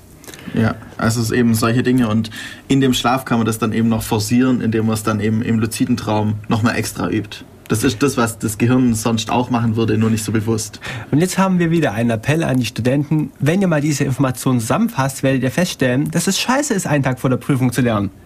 Weil das Ah. Gehirn nicht darauf ausgelegt ist. Hm, Funktioniert eigentlich ganz gut. Ja, bei geistigen Sachen vielleicht noch, bei motorischen schon gar nicht mehr. Nee, äh, das ist überhaupt nicht. Auch, auch wenn man jetzt wirklich nur einen Tag vor der Prüfung lernt, muss man ja eben eigentlich das schon mehr oder weniger können, um es da- dann nochmal zu wiederholen. Also, ja. Also was ich noch gelesen habe online, war ein Blogantrag von ähm, Timothy Ferris, der wohl ähm, die nationale, nationale Wrestling Championship äh, mit einem Rekord von 20 zu 0 gewonnen hat. Und er hat eben später darüber berichtet, dass er ähm, durch luzides Träumen trainiert hat. Und er hat nicht irgendwie Wrestling trainiert, sondern er hat mit einem Goldmedaillengewinner von Olympischen Spielen trainiert, den er halt in seinen luziden Traum geholt hat, der ihm da weitergeholfen hat. Ähm, mal ein ganz böser Kommentar. Diese öffentlichkeitswirksamen Ansprachen, ja, wie haben Sie den Nobelpreis bekommen, sind die nicht immer so ein klein bisschen aufgepusht und unglaubwürdig. Ähm, naja, äh, also so viel ich weiß, ähm, hat zum Beispiel der Erfinder des, ähm, des Periodensystems das auch über Nacht erfunden sozusagen. Er hat sich ähm, wochenlang den Kopf darüber zerbrochen, wie er es machen kann und am nächsten Morgen einmal wusste es halt plötzlich, wie es geht, weil es über Nacht dann sein Gehirn es so geordnet hat, dass es plötzlich gepasst hat. Also ist schon möglich. Die Frage ist natürlich, es wird dann immer noch ein bisschen aufgeputscht und so, ja, äh, nur dadurch und so. Natürlich, aber Gut, also sind wir uns in einer Sache einig. Für geistige Leistungsfähigkeit ist Schlaf unverzichtbar. auf jeden Fall. Ja, klar. Also so eine andere Sache, wo luzide Träume noch extrem sinnvoll sind, ähm, wären das Reaktivieren von alten Sprachen, die man mal gelernt hat, zum Beispiel in der Schule, Ja, die man dann im Traum mein wieder Französisch. kann. Ich Genau kann so. kein Französisch mehr. Je ne pas français? Was? Quoi, quoi. Petit peu. Rien ne va plus. Äh, ja. Ja, also das wäre so eine Sache, weil die meisten Sachen sind ja noch irgendwie da. Mhm. Bloß fällt es uns eben manchmal schwer, sich daran zu erinnern. Da muss man vielleicht auch ein bisschen noch was drüber wissen, ähm, wie das Gehirn Daten speichert. Das ist ja ein riesiges neuronales Netz und es gibt ähm, verschiedene Vorrechenarten oder wie auch immer, Leute, die das halt ausgerechnet haben, die dann sagen, eigentlich kann das Gehirn unendlich viel speichern. Also über die 100 Jahre Lebenszeit kann es eigentlich alles speichern, was vorkommt. Es gibt nur äh, sehr selten, zu sehr wenigen Sachen eben die Möglichkeit, es wieder abzurufen. Also irgendwie in einem Muster in den neuronalen Zellen ist alles gespeichert, was man jemals aufgenommen hat, auch die Sachen, die man gar nicht bewusst aufgenommen hat. Äh, das kann man ja bei Hypnose dann manchmal wieder hervorrufen, irgendwie, wenn äh, vor allem jetzt bei Unfall, Unfällen oder sowas, wenn dann die Leute sich nicht mehr daran erinnern wollen und kann man das dann wieder hervorholen. Ähm, aber ja, also man hat viel mehr Wissen, als man weiß, dass man es hat. Und äh, gerade das ist ja interessant, wenn man dann im Traum auch andere Zugänge zu diesem Wissen haben kann. Also ich war, ich, ja, geht ein bisschen aus, woanders hin, aber es gibt ja eben diese ähm, Savants, nennt man das, also die Wissenden. Ähm, man nennt sie ja auch zu Deutsch Inselbegabte. Ja, oder Inselbegabte, ob, ja. Ähm, das sind meistens haben diese Leute ähm, unter anderem irgendwelche ähm, Krankheiten wie ähm, Asperger oder Autismus. Autismus, vor allem solche Dinge eben. Das heißt, die sind wirklich nur an einem einzigen Punkt begabt. Es gibt zum Beispiel Menschen, also gerade einen, äh, vielleicht kennt ihr den Film Rain Man, ähm, das, das, Vorbild für die Person. Ähm, das es wirklich und diese, dieser Mensch kann eben ähm, Buchseiten, zwei Buchseiten gleichzeitig in acht Sekunden lesen und behält nachher 80 Prozent des Wissens. Einfach dadurch, dass es gelesen hat. Das äh, gibt es ein paar Filmausschnitte, wie man ihn dann in echt sieht, wie er dann das Buch liest. Einfach so. Er fährt einfach mit, mit dem Buch von äh, oben nach unten an den äh, Augen vorbei. Also das Buch schiebt er von unten nach oben an den Augen vorbei ähm, und blättert dann die nächste Seite und liest halt so das Buch in acht Sekunden zwei Seiten. Und eben dieses Wissen kann er dann auch wieder abrufen. Und es gibt auch jemanden, der wurde von einem Baseball getroffen und kann sich plötzlich an alles erinnern, was seit seinem vierten Lebensjahr oder so geschehen ist. An jeden Tag, er weiß immer, welches äh, Wetter war und was er gegessen hat. Das weiß er für jeden Tag. Und das ist halt, sie haben das mit dem Wetter eben getestet auch und es stimmt auch. Die wussten dann, wo er war und konnten dann genau sagen, ja, zu dem Zeitpunkt war das Wetter wirklich dort so. Also da gibt es auch viele Möglichkeiten, noch irgendwie mehr an das Wissen ranzukommen, eben ja durch verschiedene Sachen, eben Unfälle oder eben auch durch luzides Träumen kann man auch einiges wieder hervorrufen. In Summe kann man zusammenfassen, dass das Gehirn ein sehr eindrucksvolles Organ ist, das bis heute noch nicht wirklich richtig erforscht worden ist. So gut wie gar nicht eigentlich, wenn man es genau nimmt. Also Aber man hat festgestellt, ihr könnt es zumindest trainieren wie einen Muskel. Also wann, wenn ihr mehr geistige Leistungsfähigkeit braucht und sie fordert, euer Gehirn wird sie bereitstellen. Das ist auch der Grund, warum es für uns scheinbar unbegrenzt ist. Ja. Es kann sie erweitern. Ja, also ähm, früher hat man gedacht, dass das ähm, Gehirn eben, was weiß ich, bis zum Alter von fünf Jahren wächst und dann nicht mehr wächst. Aber man weiß inzwischen, dass wenigstens gewisse Bereiche sich äh, in gewissen Bereichen im Gehirn sich auch neue Zellen bilden können. Boah, da fällt mir spontan ein, es ist nicht so, dass Alkohol Gehirnzellen abtötet. Sie werden nur im neuronalen Netz abgebaut und im Suchtzentrum wieder aufgebaut. Ja. Es ist eigentlich nur eine Verlagerung. Ja, genau. Aber äh, da ist die Frage, wie sinnvoll diese Verlagerung ist. ähm, ja, eigentlich waren wir ja bei dem, was man mit luziden Träumen alles machen kann. Ähm, was wahrscheinlich sehr viele machen wollen, ist eben, sie haben Albträume ähm, und wollen mit diesen fertig werden. Das heißt, das bewusster ähm, abarbeiten. Und dann kann man eben den, wenn man den Albtraum zum Beispiel aufwacht, kann man sich entweder kann man sagen, okay, ich schaffe den heute nicht, ähm, ich gehe jetzt in einen anderen Traum, da gibt es verschiedene Techniken, kommen wir vielleicht nochmal gleich dazu, oder man kann eben auch es ähm, versuchen, diesen Traum jetzt zu verarbeiten, zu erkennen, warum jetzt dieser Traum gerade ähm, so abläuft, wie er abläuft und dann vielleicht auch um klarer die Wurzeln zu erkennen, weil wenn man normal träumt, dann eben, äh, wie du vorher gesagt hattest, hat man halt diese Gefühle und ähm, man wird von ihnen fast erdrückt teilweise. Ähm, man kann sich nicht bewegen, solche Dinge. Und wenn man jetzt weiß, dass man träumt, kann man diesen Zustand abschütteln und das Ganze objektiver betrachten. Und ähm, dadurch eben vielleicht auch lösen. Und wenn man jetzt gerade diesen Traum nicht ähm, haben will, dann kann man, gibt es verschiedene Techniken. Zum Beispiel, dass ich drehe mich um die eigene Achse und wenn ich einmal rum bin, bin ich in einer anderen Welt, die ich mir hergewünscht habe. Also so, ähm, das, dieses Spinning ist eine sehr gute Technik, um Traumwelten zu wechseln, weil im Drehen ist alles verschwommen und danach dann habe ich dann ein klares Bild von der nächsten Welt. Ähm, ja, ist sehr sinnvoll, wenn ich halt irgendwie von einem Traum zum nächsten springen will, sozusagen, bis mir der gefällt, in dem ich gerade dann bin und dort dann irgendwas noch verändern will. Ich kann im Traum alles verändern. Ich muss mir dessen nur bewusst sein. Also ich kann die gesamte Welt im luziden Traum verändern ähm, und kann jetzt sagen, okay, da hinten ähm, irgendwie, ja, jetzt geht halt die Sonne auf und dann tut sie das auch wirklich. Also natürlich ähm, muss man dann immer auch wissen, wie weit man das gerne haben will, weil wenn man den gesamten Traum bewusst ähm, erstellt, ist die Frage, ob er dann noch so sinnvoll ist, finde ich jetzt persönlich. Also immer so ein kleines Überraschungsmoment ist immer ganz gut im Traum.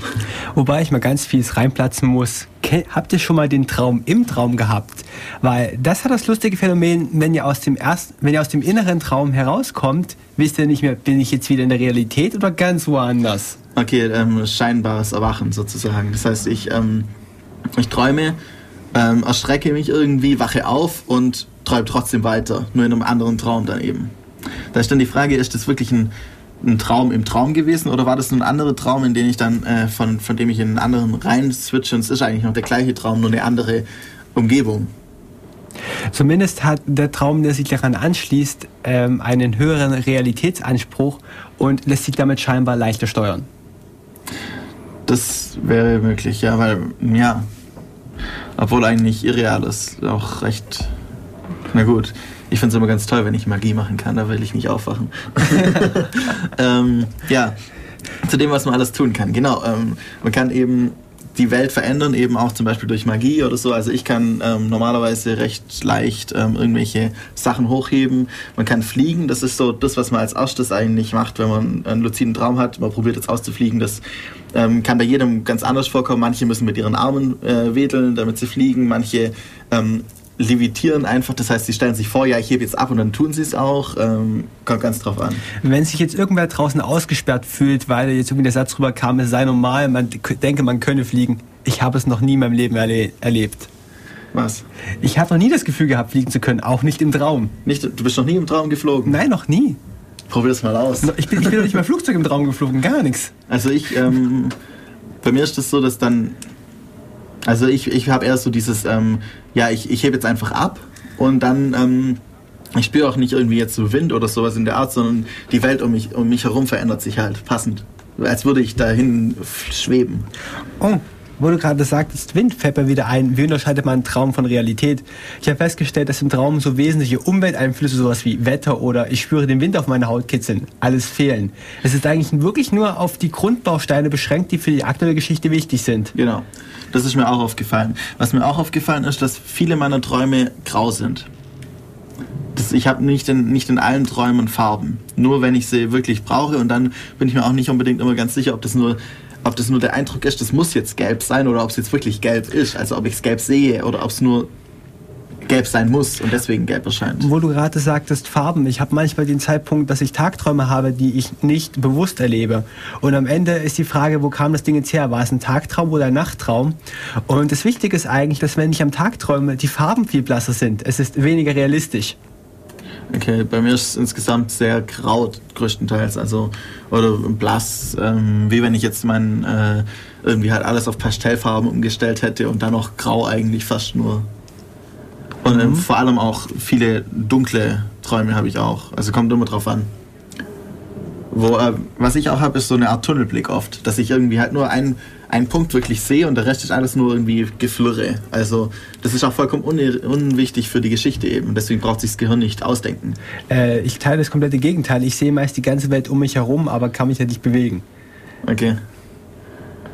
Ja, es kommt immer mal wieder drauf an, so entweder das eine oder das andere. Aber worauf wir uns einigen können, ist, dass Träume relativ heruntergestrippt sind in dem, was man sieht. Ich höre ja. zum Beispiel nie das Radio dudeln. sondern mein, sondern mein Kopf sagt einfach nur, das Radio, das dort steht, ist angeschaltet und damit ist der Fakt, es ist angeschaltet da. Da denkt man am nächsten Morgen genau. drüber nach. Genau. Das Radio lief. Das Was lief? Ah, kann man sich nicht erinnern. Das lief überhaupt nichts. Ja, natürlich. Ja, genau. Es, ähm, es ist nicht so. Ähm, man kann sich vielleicht so vorstellen, wenn ich, wenn ich wach bin, habe ich die. Ähm, die Einflüsse, die ich spüre, die sind ja da. Und mein Gehirn filtert die dann raus. Das heißt, wenn ich jetzt nicht aktiv aufs Radio höre, dann ähm, weiß ich nur, habe ich nur als, als mentales Gedankenkonstrukt, das Radio läuft. Ähm, und es ist irgendwelche Musik. Aber ich, ich nehme es ja nicht aktiv wahr, weil mein Gehirn schaltet es aus, damit ich mich auf andere Sachen konzentrieren kann. Man kann ja nur irgendwie 50 Reize gleichzeitig oder so aktiv wahrnehmen. Der Restspiegel äh, macht das Gehirn einfach weg, bevor es überhaupt zu meinem zum Ich kommt sozusagen. Genau.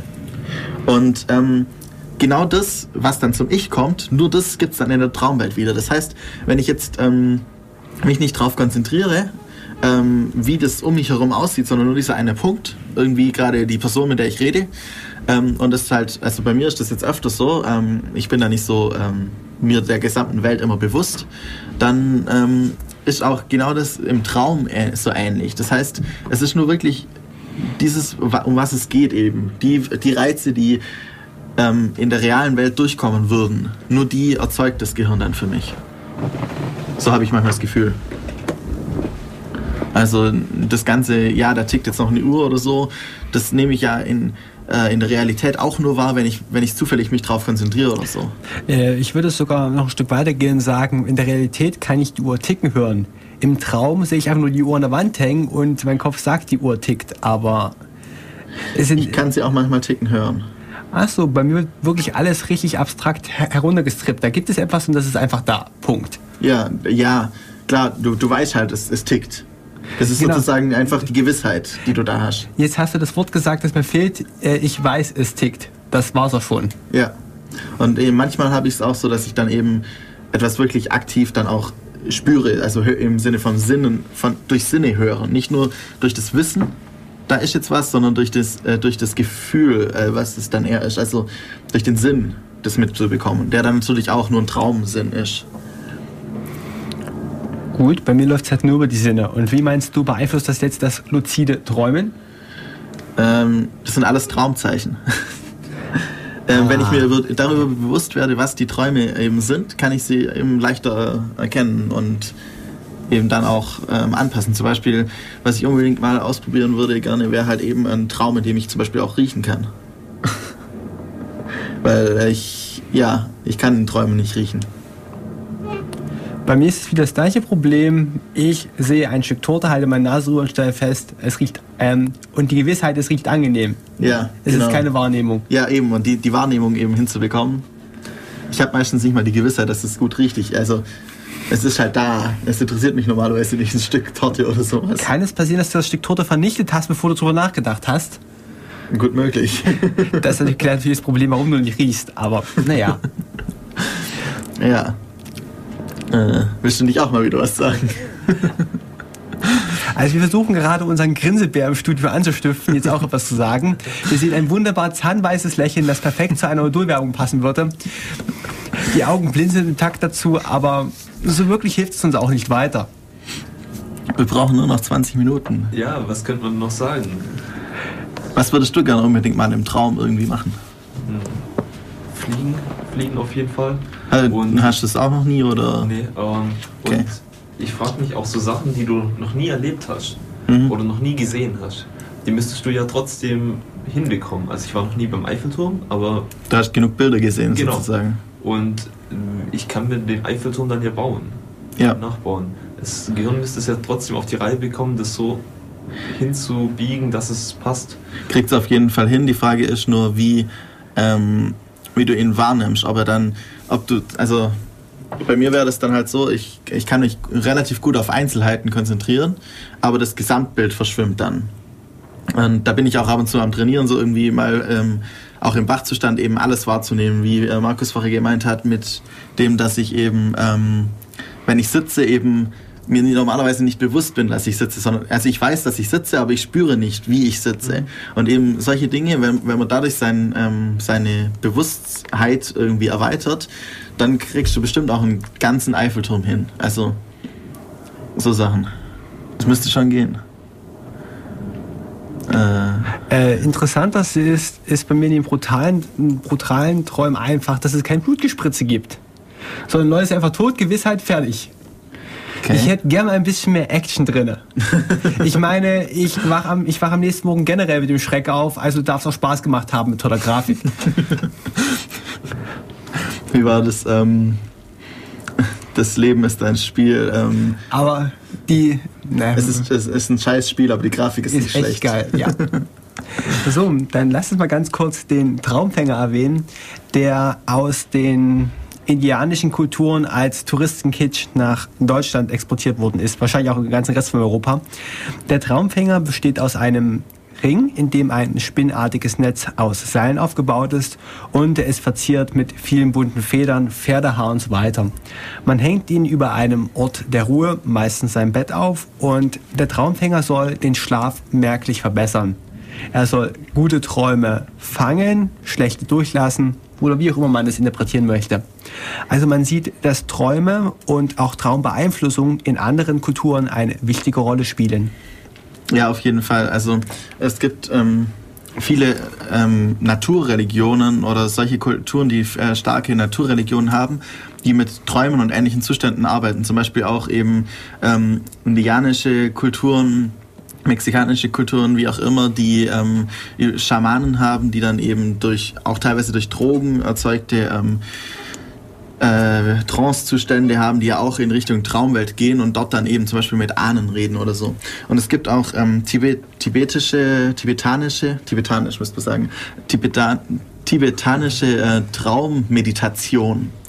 Ähm, oder auch Traum-Yoga und was weiß ich, was gibt's alles Mögliche. Da gibt's sehr viel esoterischen Schrott, aber auch eben ähm, diese Traummeditation, die dann eben versuchen, die Erleuchtung im, durch einen luziden Traum zu finden. Und ähm, die haben Techniken, die dann wirklich ähm, in der Art eines, äh, also durch den direkt vom wachen Zustand in diesen Traumzustand übergehen, über eine Meditation ähm, und diese nahezu beliebig steuern können. Und da gibt es auch ähm, interessanterweise ein paar Leute oder Berichte, ähm, in denen es dann heißt, dass gerade diese die Tiefschlafphase die Phase sei, in der man äh, die beste ähm, meditative, äh, luziden Träume bekommt, sozusagen.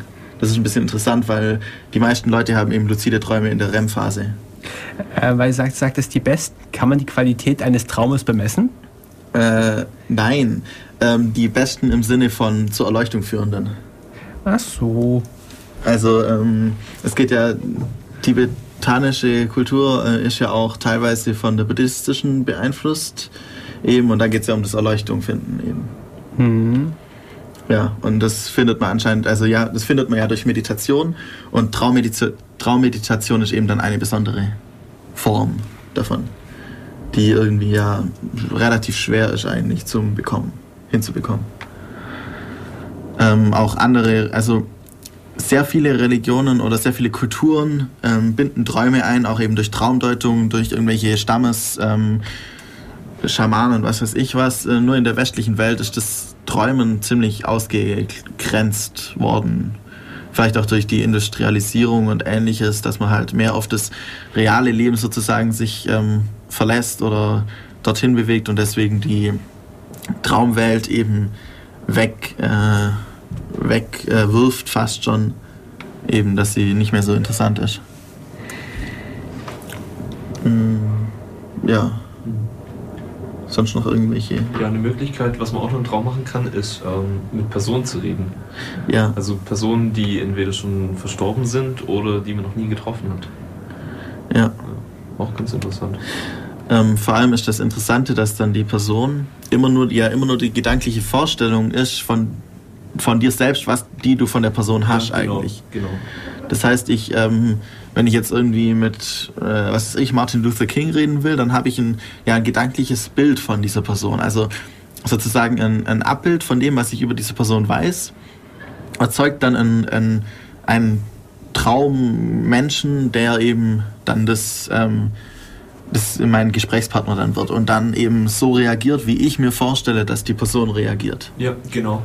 Ich stelle es mir ganz interessant vor, weil Leute, die man mal gekannt hat, ja. über lange Zeit gekannt hat, die kann man ja recht gut einschätzen und ja. dann mit denen zu reden. Das wäre bestimmt ganz interessant, vor allem auch, weil es dann wieder von dem eigenen, also es ist zwar der eigene Blickwinkel eigentlich, Ja. aber aus, aus Sicht von einer anderen ja, Person. Genau, genau. Das heißt, ich rede mit mir selber, aber aus einem komplett anderen, aus komplett anderen Sicht. Hm, Das ist eine gute Frage. Kannst du dich selber im Traum wiedersehen? Also kannst du sagen, ich will jetzt hier nochmal sein und mit, mir- mit mir selber reden? Redet Das mache ich einfach so mit mir manchmal. Nee, Redet ihr im gerade Traum drüber? Ganz konkret, dass du dir selber nochmal gegenüberstehst. Ich weiß nicht, wie ich aussehe im Traum, deswegen kann das, ähm, also für mich ist das zum Beispiel, ähm, ähm, mir hat einmal ähm, eine Traumperson, ein Traum gegenüber gesagt, dass ich träume und dadurch bin ich dann eben aufgewacht. ähm, und ähm, das war, also ich weiß persönlich, nachdem ich geträumt habe, auf jeden Fall, dass es ich war. Nur in, aus einer anderen, aus einem anderen, als andere Person dargestellt sozusagen. Also für mich ist das ein und dasselbe. Das bin immer ich, mit dem ich da rede. Das ist alles von dir. Also mal so ganz ketzerisch klingt das eben so, als wolltet ihr Schizophrenie künstlich herbeiführen. Und ich, ähm, äh, ich weiß nicht, welchen Vorteil es bringen soll. Ob man durch eine andere Person seinen Blickwinkel erzählen lassen will, dass man sich selbst dessen bewusst wird, oder ob man sich einfach selbst etwas nicht eingestehen will und es darum ein anderer für einen erzählen soll. Ja, ähm, ist ja beides gerechtfertigt, wenn ich es dadurch mir dann eingestehe. Also wenn, wenn mein Unterbewusstsein sagt, der muss es sich eingestehen, deswegen redet er jetzt mit einer Person, die es mir ganz klar ins Gesicht sagt, dann ist das ja äh, wichtig für meine Entwicklung. Oder denkt sich auf jeden Fall mein Unterbewusstsein. Jo, gehe ich mit. Sag mal, kennt ihr beide im Traum so etwas wie ein Gewissen? Oh je, Also ich habe es noch nie erlebt. Und zwar ausdrücklich noch nie. da bin ich mir jetzt gar nicht sicher. Ein Gewissen im Sinn von, das ist jetzt schlecht, wenn ich das mache. Oder sowas, ja. Gute Frage. Ja, ähm, über sowas denke ich gar nicht nach, glaube Ja, ich. wenn du dir dessen bewusst bist, dass das jetzt alles bloß fiktiv ist, rein fiktiv, Ja, dann brauchst kannst du auch morden. Nee, du, ähm, es gibt auch Leute äh, wirklich, die das dann ausnutzen und dann halt mal einen Mord begehen oder sowas in der Art im Traum. Einfach nur, um es erlebt zu haben, sozusagen. Oder da, äh, das hat ja keinerlei Konsequenzen. Solange du dir eben immer unterscheiden kannst, Realität und, ähm, und äh, Traumwelt. Auch zum Beispiel, ähm, ja, äh, das ist eben mein Problem. Manchmal so ein bisschen, wenn du dann aufwachst, gehst duschen und dann denkst du dir, ja, das muss ich jetzt noch dem und dem erzählen und äh, ein paar Sekunden später bemerkst du hä, nein, muss ich nicht, das habe ich nur geträumt. Und eben da, äh, es gibt, also dann habe ich auch mal ein bisschen nachgelesen, weil ich dann ein bisschen fast schon Angst hatte, ähm, dass ich dann eben die Unterscheidung nicht mehr unbedingt treffen kann und dann gibt es halt wirklich auch viele Leute, die einfach sagen, ja, normalerweise macht es kein Problem, aber wenn man wirklich bemerkt, dass man irgendwie nie mehr die Unterscheidung treffen kann, nicht mehr weiß, ist man jetzt wach oder nicht, sollte man aufhören, luzides Träumen zu probieren, weil also das kann gefährlich werden. Vor allem könnte es theoretisch vermutlich auch zu sowas wie Ausbrüchen von Schizophrenie oder sowas führen, wenn du sowieso schon ein bisschen veranlagt bist in die Richtung. Also, ja.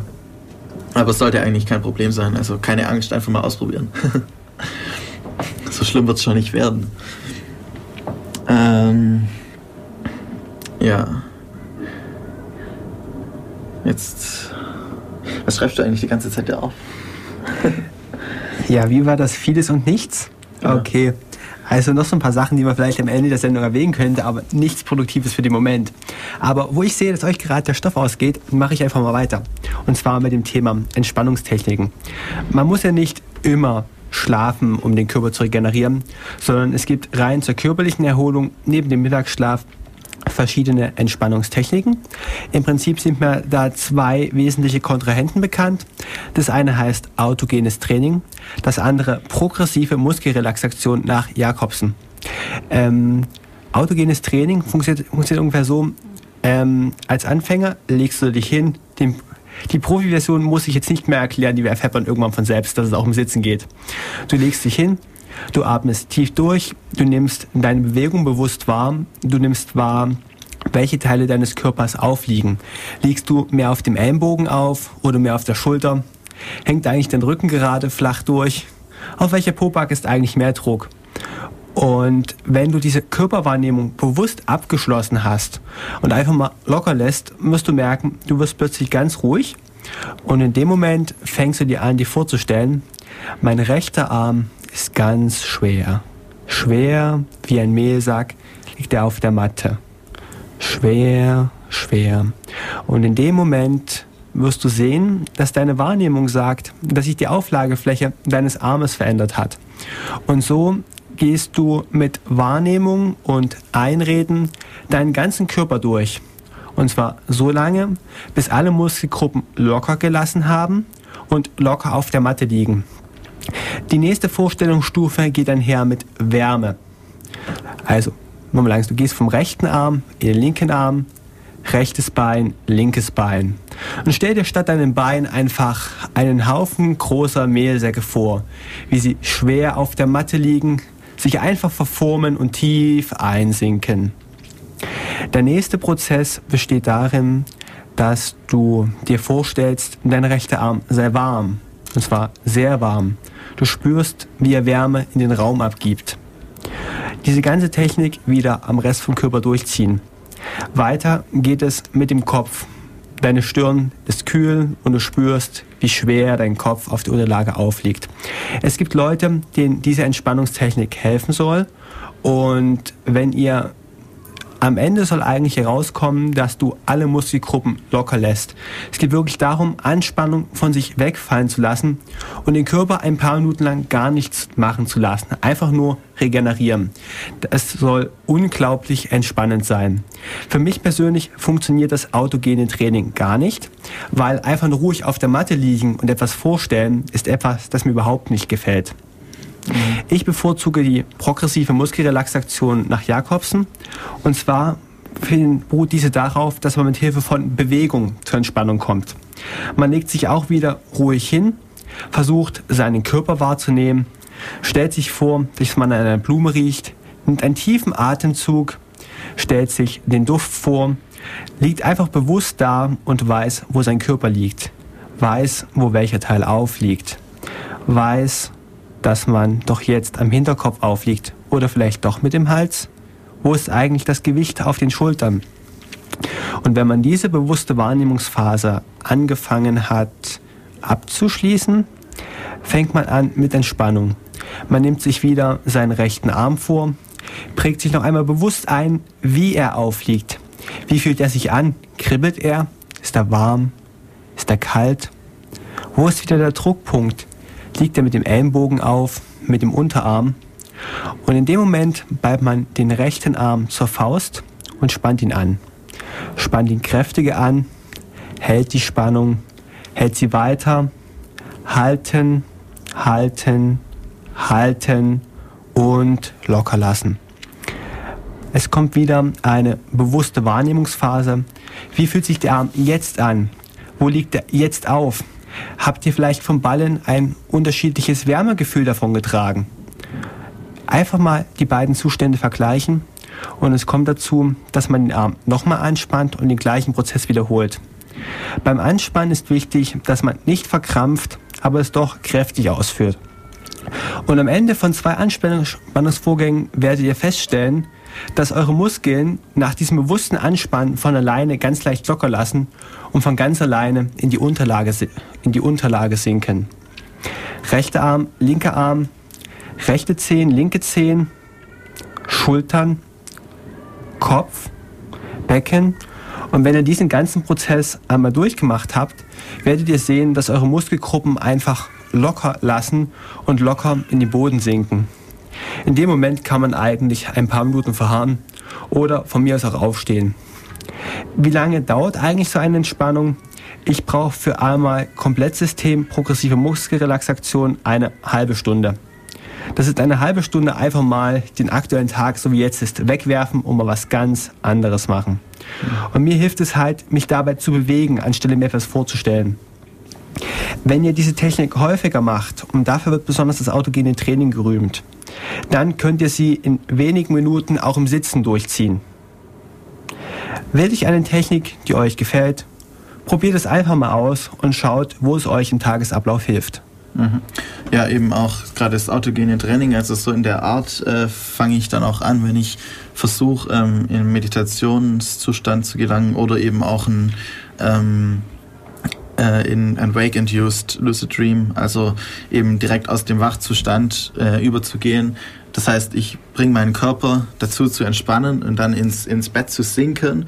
Ähm, dadurch führe ich herbei das Gefühl, das ich auch habe, wenn mein äh, Körper in die äh, Schlafstarre ge äh, gerät und ähm, dadurch ähm, und entlass, äh, also lasse ich alles locker und ähm, lasse sozusagen meine, meine gesamten äh, Gliedmaßen ab, äh, also vom Gefühl her absterben. Das heißt, ich spüre sie nachher nicht mehr.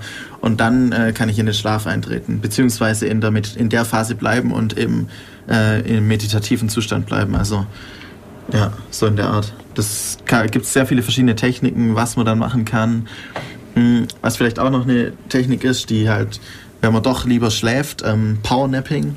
Also wirklich dann es gibt Leute, die machen das ganz krass, die schlafen immer nur eine halbe Stunde und das halt über den ganzen Tag verteilt und schlafen so insgesamt vielleicht fünf Stunden am Tag, ähm, aber nie wirklich durchgehend äh, eine, eine gewisse Zeit, sondern immer nur halbe Stunden. Ich weiß nicht, wie sinnvoll das ist, aber eben auch es gibt viele Länder, zum Beispiel südlichere Länder wie Spanien oder so, wo einfach nahezu jeder eine Siesta macht, wie man das nennt. Oder auch ähm, in Thailand oder so gibt es äh, teilweise dann Holzfabriken, da steht dann mittags das Werk eine halbe Stunde äh, still und alle schlafen gerade irgendwo. Der Chef schläft auf seinem Bürostuhl und äh, der Arbeiter schläft auf seinem Holzstapel und was weiß ich wo und nach einer halben Stunde geht es weiter. Das sehen also, wir meistens in den südlichen Ländern, wo wenn es darum geht, der Mittagshitze zu entgehen. Ja, klar. Ähm, ja, also es ist ähm, wir im West, in den westlichen Ländern, vor allem Europa und Amerika, denke ich, ähm, unterschätzen manchmal auch die Wichtigkeit von Schlaf und was man damit alles tun kann würde ich sagen. Das, ja. ja. Ist doch eigentlich ein guter Abschluss. Und jetzt haben wir noch mal ein Lied ähm, von JT Bruce, äh, Hypnic Jerk.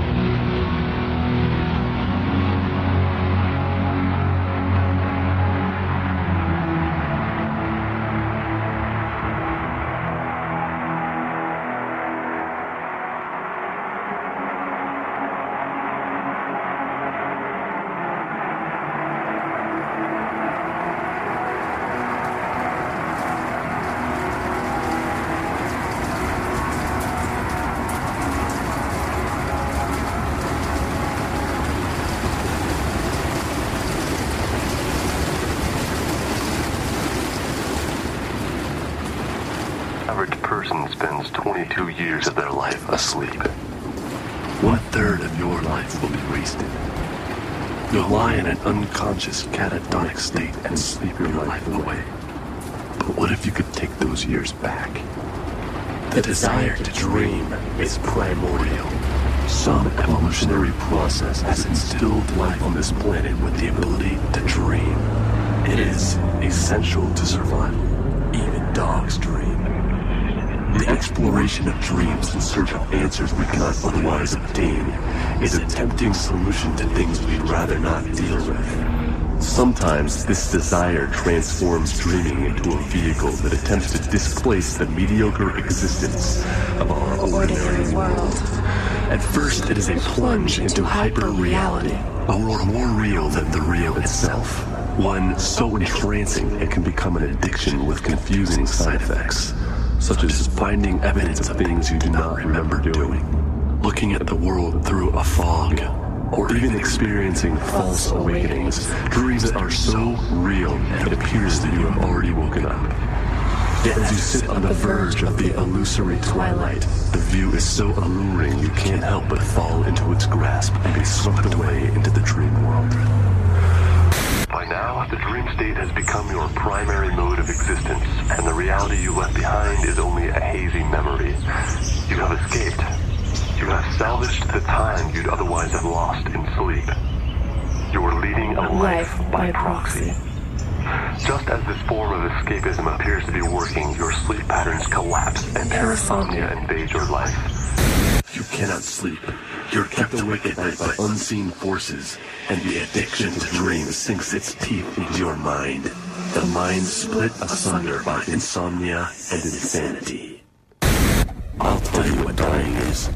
Dying is what happens when you can no longer dream. As you lie awake and alone with the sheets stuck to cold sweat dripping from your body, you can't help but form a skeptic's hypothesis. It becomes impossible to tell when you are dreaming and when you are awake. Why even try to differentiate? Suddenly there is a great elucidation and the answer becomes clear. An equilibrium must be reached and balance must be brought to these two worlds. Only in moderation will sanity be achieved. Overly embracing mundane reality and extreme escapism will both lead to ruin. And as you once again drift peacefully to sleep, free of your former dissociation and confusion, you are reminded of the bizarre world that stretches away from your consciousness with one last hypnic jerk. It is the dreamer's paradox. Through the act of seeking escape, a surrogate world is created as a replacement. The lines between fantasy and reality are blurred. Fact and fiction become identical. The dream is real, and reality is as meaningless as a passing dream.